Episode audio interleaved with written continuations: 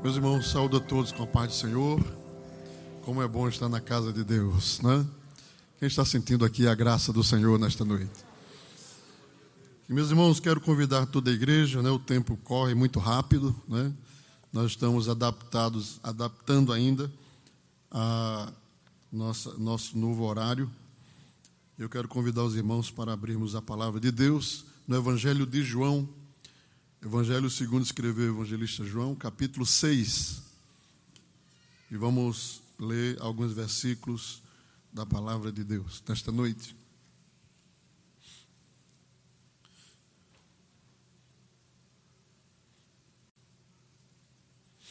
Vamos ler a partir do versículo de número 3 que diz: Então Jesus subiu ao monte e assentou-se ali com os seus discípulos, e a Páscoa, a festa dos judeus, estava próxima.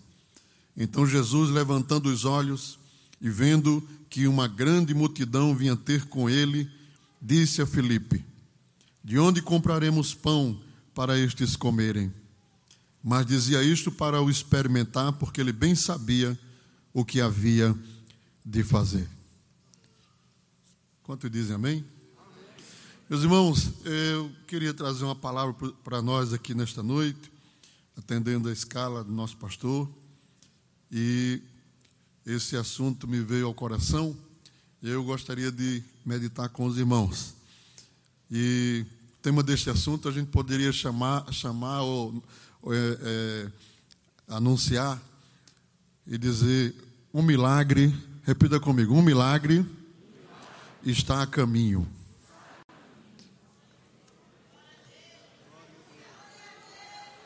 Aleluia. Meus irmãos, o ministério de Jesus foi repleto de milagres, né?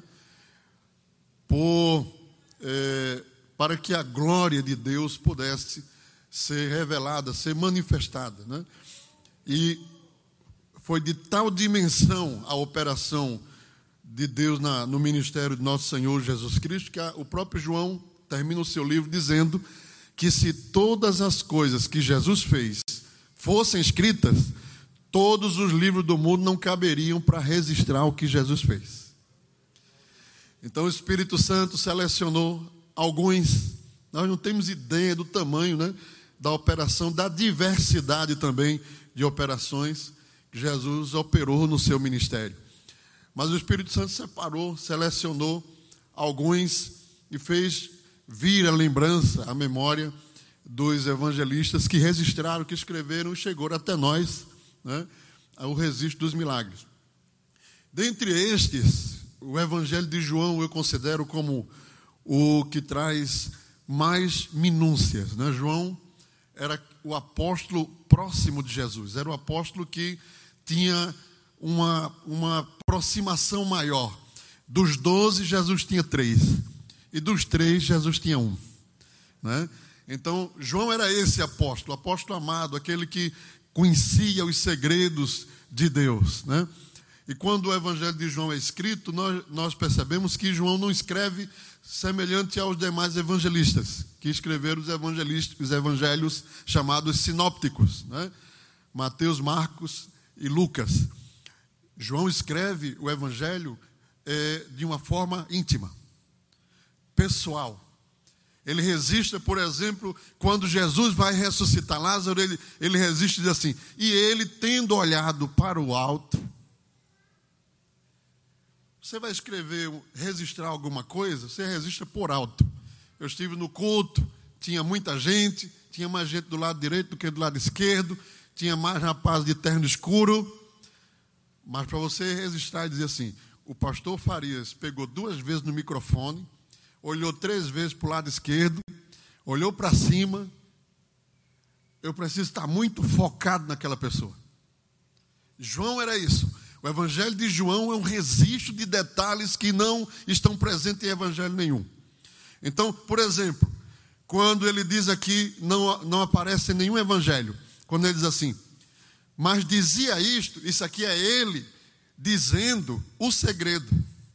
Escute, Repita comigo. Mas dizia isto para o experimentar, porque ele bem sabia o que havia de fazer. Isso aqui foi Jesus que disse assim a ele: Olha, João, eu vou perguntar, mas você fica sabendo que eu estou só experimentando ele. Porque eu já sei o que eu vou fazer. Tu vai ver o que eu vou fazer aqui hoje. Todos os discípulos que estavam naquele momento se inquietaram com a pergunta que Jesus fez, menos João. Porque João registra, ele perguntou, mas eu já sabia que ele sabia o que estava perguntando, porque ele disse a mim em secreto que estava experimentando os discípulos, porque ele já sabia o que, aí, que ia fazer. Oh, glória a Deus. Irmãos, então, é, o, o, Evangelho vai, o, o capítulo 6 vai registrando aqui, né? um milagre está a caminho. Eu não sei como o irmão chegou aqui nesta noite, eu não sei como a irmã chegou aqui esta noite, eu não sei como você está vendo o que está acontecendo na sua vida nesta noite, mas o Espírito Santo fala através desta palavra para nós. Um milagre de Deus estar a caminho. Porque tudo que está acontecendo à nossa volta está sob o controle dos céus. Está sob o domínio dos céus. Jesus está no controle de tudo e tem mais, ele já sabe como vai fazer o milagre acontecer na sua e na minha vida neste tempo. Então nós vamos ver aqui pelo menos é, dois momentos que se tornaram é, barreiras para que o milagre acontecesse. Mas escute, mesmo assim, o milagre está a caminho. Escute, a primeira coisa que nós vamos ver aqui é a pergunta que Jesus fez. Ele diz assim: De onde compraremos pão para estes comerem? Lembrando sempre isso que Jesus estava perguntando retoricamente. Ele estava testando, provando, amém? Experimentando até para eles crescerem, para eles é, desenvolverem. Isso é uma técnica de, de, de é, maestros, de professores, né? É, perguntar já sabendo a resposta, não é assim? O professor pergunta, mas ele já sabe a resposta, não é? Mas isso é para atiçar, para desenvolver a mente da pessoa, não é?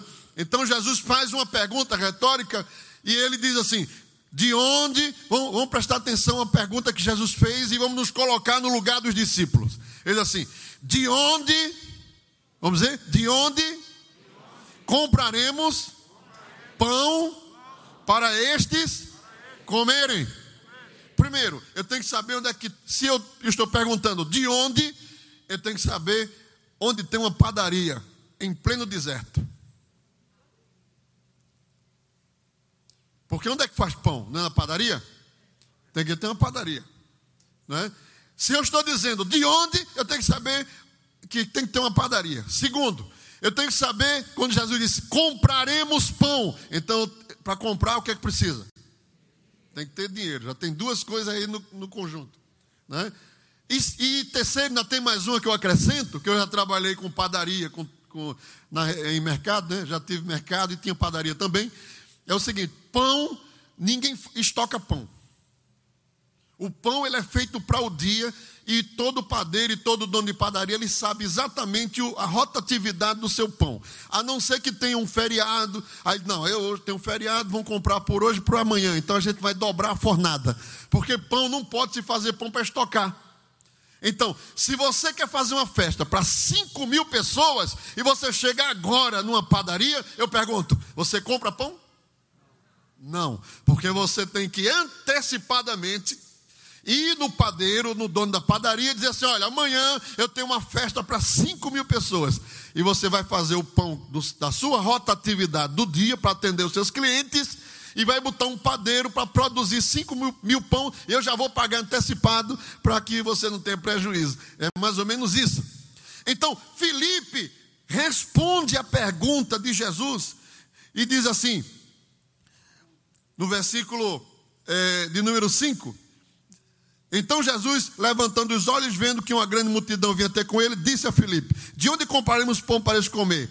Aí ele diz em versículo 6: Mas dizias para experimentar, porque bem sabia o que havia de fazer. Versículo 7: Filipe respondeu e disse o que? Duzentos dinheiros de pão não lhe bastarão para que cada um deles tome um pouco. Então, eu falei essa primeira parte aqui da retórica, que é a lógica da pergunta.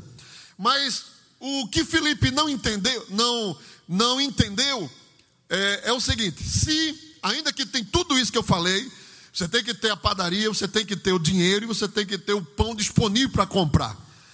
Mas quando eu chego aqui e digo assim para um irmão, eu, pastor Faria, chego aqui e digo assim: irmãos, aonde é que tem aqui um lugar que a gente pode comprar 5 mil pães, ou, ou para 5 mil pessoas?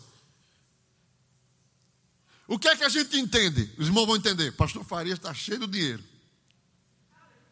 Na seta ele está cheio de dinheiro, porque ele já quer saber onde vai comprar. É como eu perguntar, Simão, onde é que tem aqui um lugar que vende um carro aí, 2020, desse aí que o pastor fulano tem, pastor Josiel, que é bem bonito. Lembrei ele agora. Onde é que tem? Ah, o pastor está perguntando onde é que tem, porque ele já está com o dinheiro. Aí Felipe vai e se antecipa e diz assim: faz a conta. Cada um comendo dois pãozinhos a 50 centavos. Tem, se for jovem, come quatro. Então, se for com manteiga, vai para seis, né? Se tiver quentinho, vai para oito. E quando fez a conta matemática, disse: Olha, Senhor, eu fiz a conta aqui, olha, no mínimo 200 dinheiros e tem mais. É só para uma beliscadinha e não vai saciar ninguém. Irmã, escuta uma coisa: o milagre está a caminho. Não olhe para as condições humanas e terrenas. Deus nos convida a ter uma outra visão das coisas. Deus espera que nós tenhamos uma visão material, mas temos também uma visão espiritual. Porque você não é como qualquer um, você não é como qualquer padeiro, você não é como qualquer pessoa que vai fazer uma festa. Você está andando com o dono do céu, com coisas, e nós temos que esperar coisas novas de Deus. Aleluia.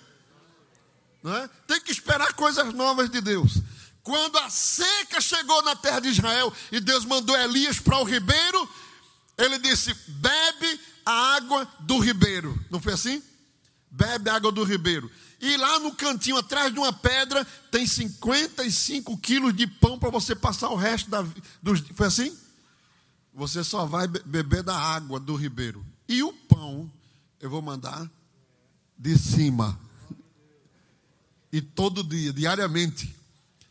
O ribeiro você vê e você come, e você é, usufrui dele, e é da terra. Mas a outra parte, ela vai vir do céu, de um ato providencial de Deus. Olhe para a moeda, olhe para a padaria, olhe para a necessidade do pão, mas não se apegue com isso Olhe para o que está acontecendo, mas não se apegue com isso. Olhe para o prognóstico, mas não se apegue com isso. Prepare-se, porque Deus está querendo fazer um milagre, e o milagre já está a caminho. Nós não vivemos só pelo que vemos, porque nós vivemos por fé. E o justo deve viver pela fé. E quem vive pela fé deve pisar no chão, deve estar consciente do que está fazendo, deve estar é, até em certa, certo momento fazer conta mesmo, mas não confiar na conta, não confiar no que vê, porque sempre a mão de Deus está por cima, providenciando aquilo que a gente não pode alcançar. Amém? Aleluia. Felipe responde com os, o, o pensamento humano que estava sobre a sua vida. Provavelmente não é possível.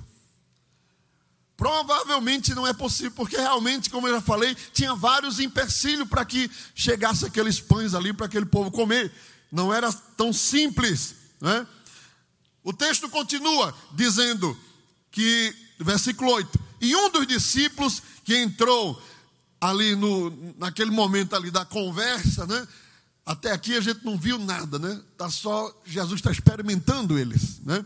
Então chegou André Versículo 8: Irmão de Simão Pedro, e disse-lhe: Está aqui um rapaz que tem cinco pães de cevada e dois peixinhos, mas que é isso para tanto? Aleluia. André é diferente. Felipe, ele não vê nada e precisa ter alguma coisa para que alguma coisa aconteça. Eles têm que juntar dinheiro, tem que ter dinheiro e não tem dinheiro, e não, além de não ter pão, mas não tinha dinheiro, que era o principal. Já André não. André diz assim: tem alguma coisa. Diga comigo, tem alguma coisa. Mas é pouco. Não é? Olha, irmãos, a segunda coisa que a gente precisa, além de tirar a visão só das coisas terrenas, confiar no Senhor também. Ou não é? Confie que Deus ainda tem corvo para alimentar seus profetas. Se a gente for somente pela, pela lógica, pela ótica humana, não precisamos crer no Evangelho e ser crente. Claro que não vamos viver uma vida fanática, alucinada. Né? Não, irmão, eu, eu creio que Deus, peguei meu dinheiro e joguei no mar e eu creio que vai pagar meu aluguel. Vai não. Não é isso. Mas nós precisamos crer que Deus ainda faz milagres sair da ótica terrena somente. No caso de André, André cria, mas ele disse é pouco. Então, a segunda coisa que a gente precisa pedir a Deus é que Ele aumente a nossa fé. Senhor, aumenta a nossa fé, aumenta a minha fé, acrescenta-nos, Senhor, a nossa fé. Louvado seja o nome do Senhor para sempre. Nós somos tão tendenciosos a ser incrédulos, irmão. Nossa natureza ela pende para a incredulidade. Mas a, o Deus dos céus, ele pode acrescentar a nossa fé um pouquinho mais. Ou não pode? Ele pode acrescentar a nossa fé, né? André é o tipo da pessoa que ele, o milagre está a caminho, mas ele ele não crê que vai acontecer tão como está para acontecer. Ele acha que é pouco. Senhor, tem aqui um jovem, tem alguns pães e peixes, mas que é isso para tantos? Amém? A terceira, terceira pessoa que aparece no texto, e agora nós vamos ver o milagre. Quantos querem ver o milagre aqui nesta noite? Vai acontecer o milagre, crê nesta palavra aqui nesta noite. Olha, irmãos, a pessoa de Jesus, após experimentá-los, André e Felipe aparecem aí apenas como representação do apostolado, porque os outros também estavam aí quase com a mesma dúvida ou com o mesmo questionamento, apenas não apareceram no texto. Mas agora Jesus vai ensinar. Vamos fazer o milagre. E diz, versículo 11: E Jesus tomou os pães, que eram quantos, irmãos? Cinco pães. E Jesus tomou os pães, diz o texto, e havendo, e havendo, e havendo dado graça. O milagre começa primeiro com gratidão. Amém? Não sei o que, é que está acontecendo, é pouco, o aperto é grande, só tem esses pãezinhos aqui, mas eu vou começar a glorificar a Deus aqui, eu vou começar a dar graça, Senhor.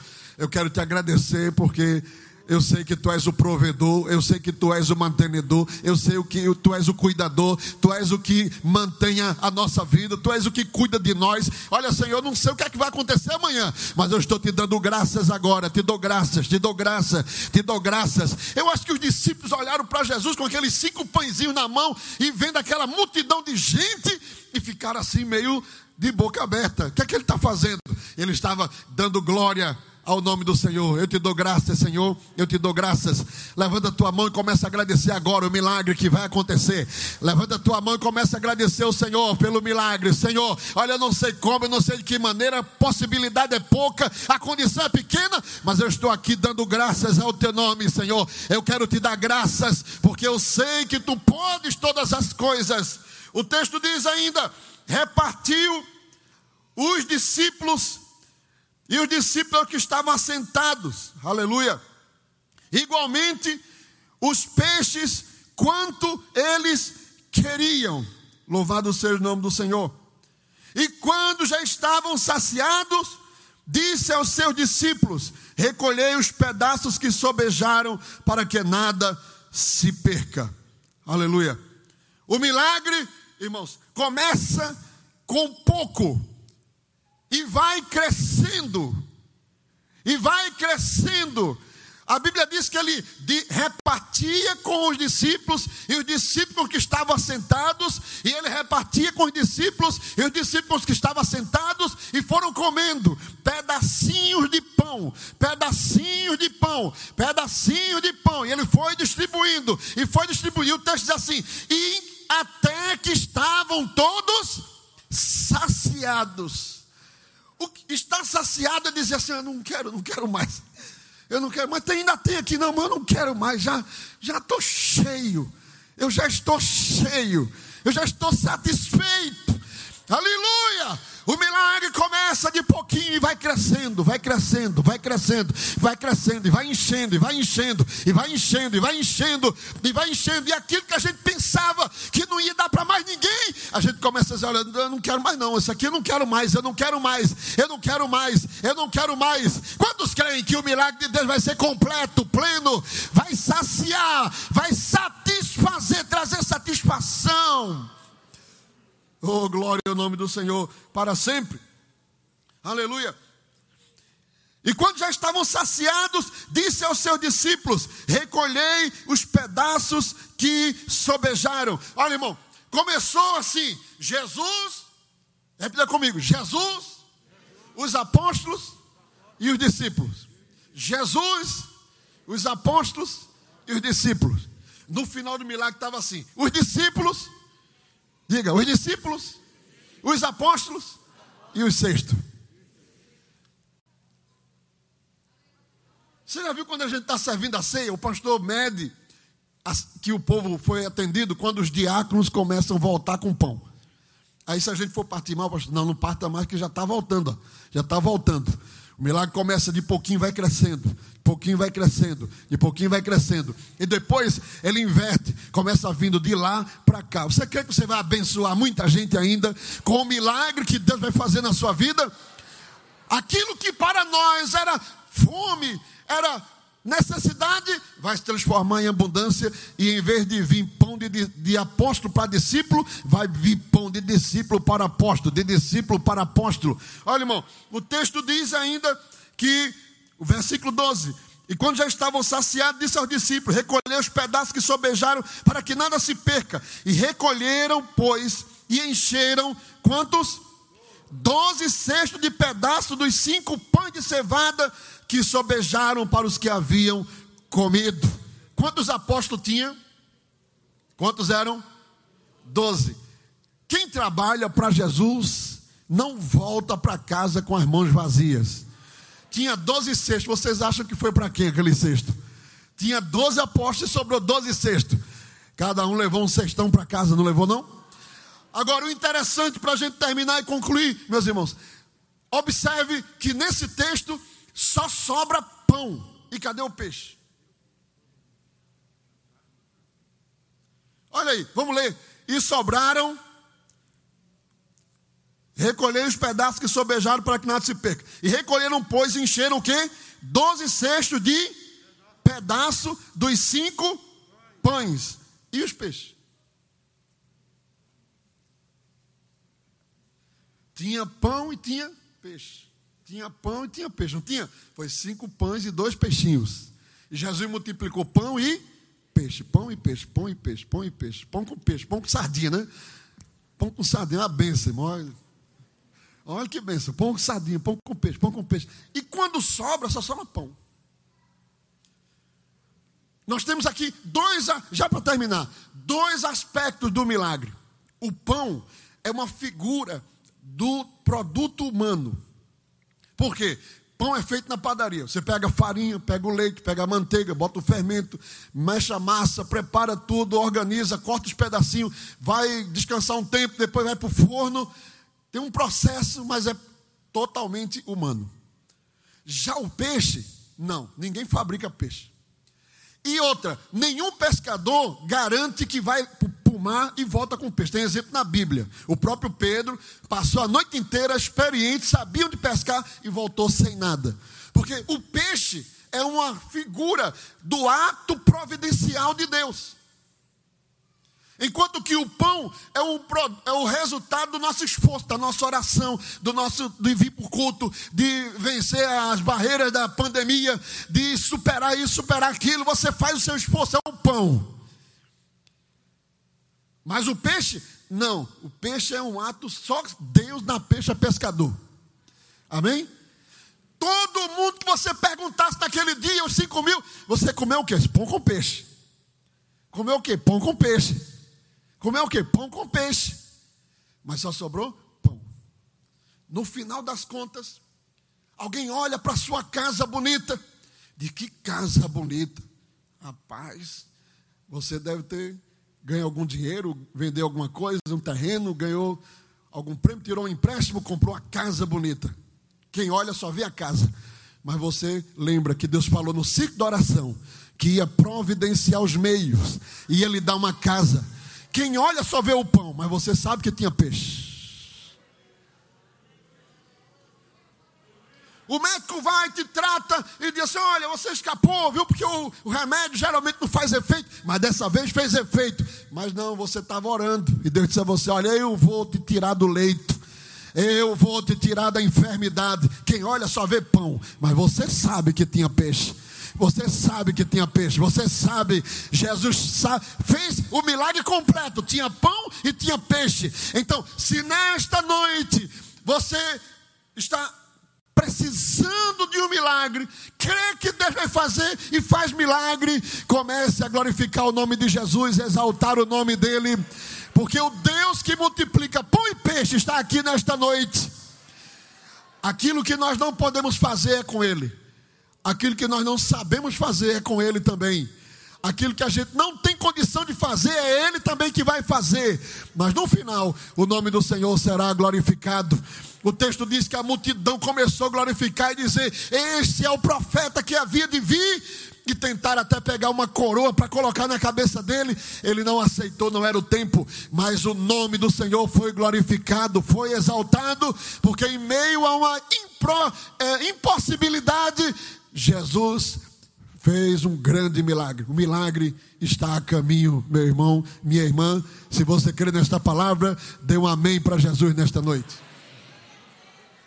Onde está uma pessoa que entregar sua vida a Jesus? Onde está? Venha, meu irmão. O milagre está a caminho também na sua casa. Venha nesta noite. Aleluia. Quem tem mais alguém para Jesus nesta noite que viesse ouvir a palavra? Não, não volte sem, sem entregar sua vida ao homem que faz milagres, que multiplica pão, que multiplica a peixe, que multiplica alegria, que multiplica paz, que multiplica providência, provisão. Onde está você nesta noite? Você não veio aqui por um acaso, veio para receber a palavra, veio para ouvir a voz do Senhor, veio para entregar sua vida a Jesus. Onde está mais uma vida para o Senhor nesta noite? Vem em nome de Jesus. O tempo passa e nós não sabemos o que nos espera no amanhã. Então, prepara a tua vida hoje para estar bem com Deus, para estar próxima do Senhor. Entrega o teu caminho ao Senhor, confia nele, o mais ele fará, diz a palavra de Deus. Abre o teu coração nesta noite, diz a Bíblia: se tu ouvires com os teus ouvidos, creres com o teu coração e confessares com a tua boca, serás salvo. Onde está mais uma vida para Jesus nesta noite? Em nome de Jesus. Em nome de Jesus. Ele quer fazer um milagre também na sua vida. Vem em nome de Jesus nesta noite.